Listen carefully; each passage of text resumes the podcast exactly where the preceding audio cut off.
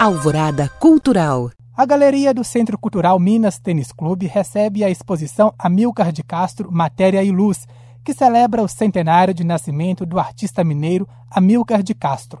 Nascido na cidade mineira de Paraisópolis, o artista foi escultor, pintor e design e é tido pela crítica como um dos nomes mais importantes da arte contemporânea brasileira. Sob curadoria de Rodrigo de Castro, o acervo da mostra, que conta com 50 peças, revela ao público a criatividade, a sensibilidade e a variedade de talentos de Amilcar. E quem conta mais sobre essa exposição para a gente é o Rodrigo de Castro, curador da mostra e filho de Amilcar de Castro. Rodrigo, é um prazer e uma honra recebê-lo aqui no Alvorada Cultural para falar sobre a mostra Amilcar de Castro Matéria e Luz. É, eu agradeço a oportunidade para falar um pouco sobre essa exposição e divulgar essa, esse evento que foi idealizado para fazer parte da homenagem do centenário do Amilcar. E é, eu tive a felicidade de ser convidado para fazer curadoria e quis é, selecionar obras importantes da carreira do artista é, não muito preocupado em fazer uma retrospectiva onde fosse contar a evolução do seu trabalho ao longo do tempo, mas focado em selecionar obras que representasse é, com importância, assim, com significado, a, a, essência do pensamento do Amilcar nos diversos é, suportes em que ele trabalhou. Então temos lá telas, é, pinturas sobre telas, esculturas em aço, esculturas em vidro, pinturas sobre placas de eucatex e madeira. E, então é uma diversidade grande, mas sempre é, é, a, com a preocupação de não preencher o espaço, é, porque o espaço é grande e cabe muita coisa, de jeito nenhum. É, a, a, a preocupação era colocar obras que realmente tivessem é, alguma importância. E eu destacaria para os visitantes, para o público, algumas obras que nunca foram exibidas anteriormente. Então, temos uma tela de 8 metros que ela causa um impacto é, não só pelo tamanho, mas pela grandiosidade que é essa pintura. É uma tela é, que nunca saiu do Instituto e está sendo exibida na Galeria do Minas pela primeira vez. Rodrigo, são cerca de 50 peças em exposição nessa mostra, né, entre esculturas e telas. Eu gostaria que você falasse um pouquinho para a gente sobre o que essa mostra nos conta a respeito da obra de Amilcar de Castro. O conjunto todo da exposição tem perto de 60 obras. O que ela mostra, na minha percepção, é a união de matéria e luz que formam é, principalmente as esculturas de Amilcar. Quando você. A partir, porque ele trabalhava, é, o pensamento dele sempre começa com um desenho, esse desenho é, mostra a direção do que será a escultura após a execução, mas ele parte de uma chapa de aço plana. Então, é, com um gesto simples de corte e dobra, essa chapa que é plana, ela é torcida e aberta e ela passa então a ocupar o espaço tridimensional. E nesse espaço que é criado é, com o corte e a dobra da chapa, é, surge um espaço vazio ali dentro da obra, dentro da escultura. E esse espaço vazio, ele se incorpora, ele faz parte da escultura. A escultura não é só o que a gente enxerga como matéria, o ferro, o aço, mas também esse espaço vazio que é, é preenchido pela luz. E isso faz com que as esculturas é, ganhem assim uma coisa de uma poética é, muito é, interessante, muito peculiar na obra do Amilcar e, e, e, também nas pinturas. Quando ele passa aquela trincha larga sobre as telas a quantidade de tinta na trincha vai acabando e vai deixando um rastro.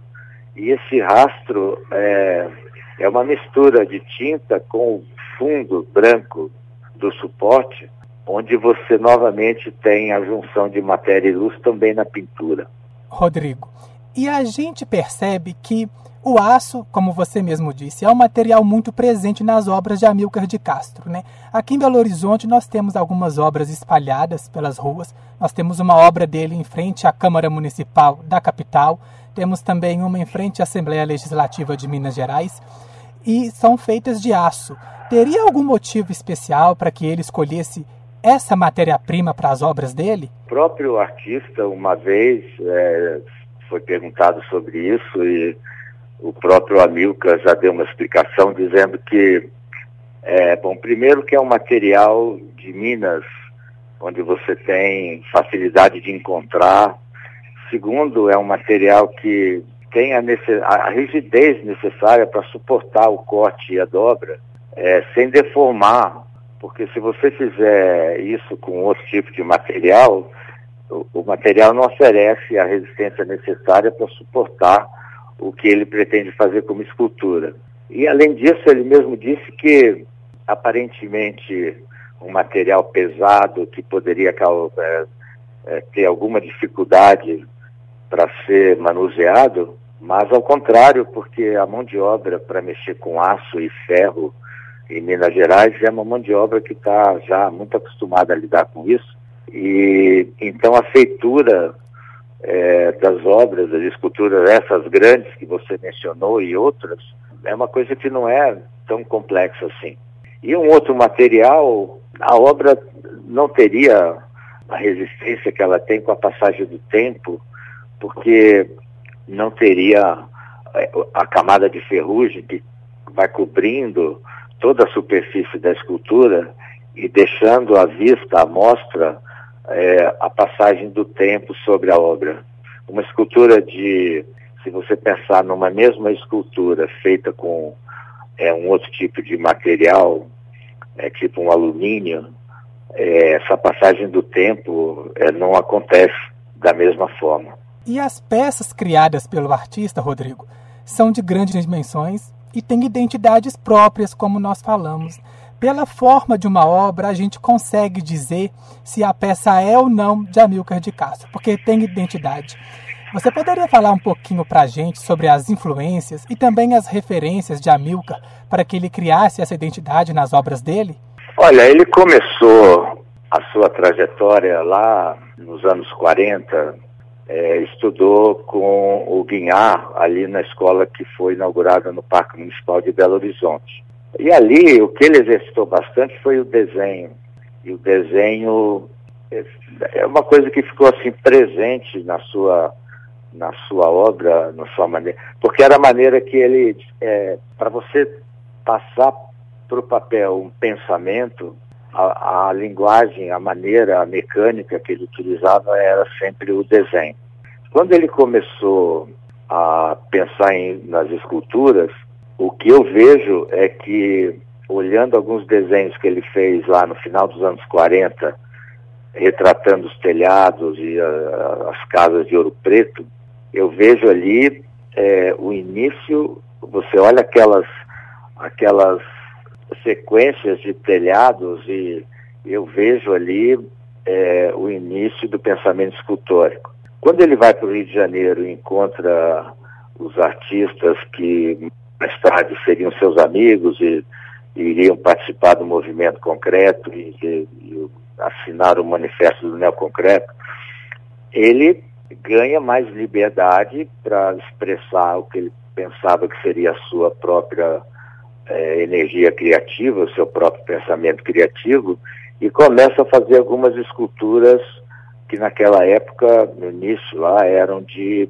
eh, corte e solda ele não tinha ainda é, descoberto a dobra, que seria a, a sua marca registrada daí para frente até o final da vida. E além de escultor, Almilcar também foi pintor, né, Rodrigo?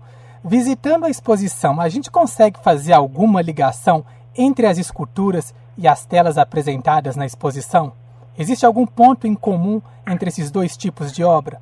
A linguagem do Amilcar é, uma linguagem muito própria dele e você consegue enxergar tanto nas, nas esculturas como nas pinturas, a marca registrada do artista. Agora, inclusive tem alguns trabalhos em papel que são desenhos em grafite, que na verdade são projetos de escultura. Então você enxerga ali o desenho do, do artista, que futuramente seria é, a execução, seria a base para a execução de uma, de uma escultura. Agora, as telas não têm esse significado de representar uma escultura, mas tem ali gestos da espontaneidade do Amilcar que deixa esses, como eu falei antes, deixa esses rastros de, de tinta, porque a tinta vai acabando dentro da, da, da trincha ou da vassoura, que ele usava umas vassouras também, e vai deixando um rastro na tela. E esses rastros mostram o fundo da tela, né, o branco. Então você tem uma pouca quantidade de tinta com fundo branco, aonde entra, onde aí é a luz que passa por dentro da tinta, que é o mesmo é, a mesma coisa que eu enxergo na, no vazio que surge dentro das esculturas. E como nós já dissemos, né, é, algumas obras, principalmente esculturas do Amilcar, são de grandes dimensões. Quanto tempo, em média, ele levava para concluir uma obra? É, isso é relativo, né? Porque depende, depende de quando. É, porque veja bem, quando que ele começou a pensar naquela obra, né? Então, a partir do momento que ele começa a pensar naquilo, é, tem uma fase de é, desenho, uma fase de é, experimentar se aquela escultura tem estabilidade ou não. Então, ele fazia alguns modelos em cartolina para ver a, a, o ângulo da dobra, o tamanho do corte, se aquilo se sustentava ou se é, não tinha muita estabilidade, até chegar no ponto onde, bom, aqui é, essas questões estão resolvidas, eu posso então é, executar a obra no, no aço. A partir daí, chegando na, na fase de execução, com todo o, a, a, questão geométrica e, e, e, de estabilidade e tudo mais resolvido, as obras de grande porte eram executadas com equipamento é, pesado, assim, não era executado com equipamento, vamos dizer assim, mais doméstico, era equipamento industrial pesado. Então a execução, não que é uma coisa simples, mas com equipamento adequado e com a mão de obra especializada para lidar com esse tipo de execução, aí é coisa de dias a escultura estava pronta. O aço tinha que ser esquentado, né, com, com, com alta temperatura para que ele fosse, para que ele pudesse ser dobrado e cortado.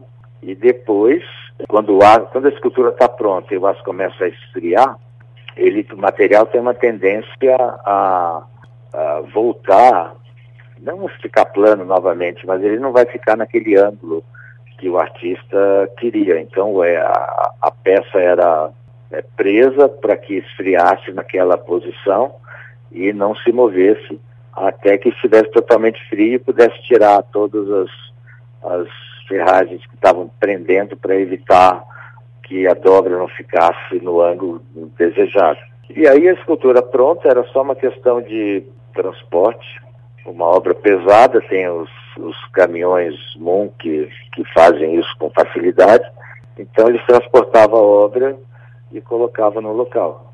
E o que pouca gente sabe, Rodrigo, é que Amilcar de Castro ele se formou em Direito em 1945 na UFMG e depois ele se encaminhou para o mundo das artes.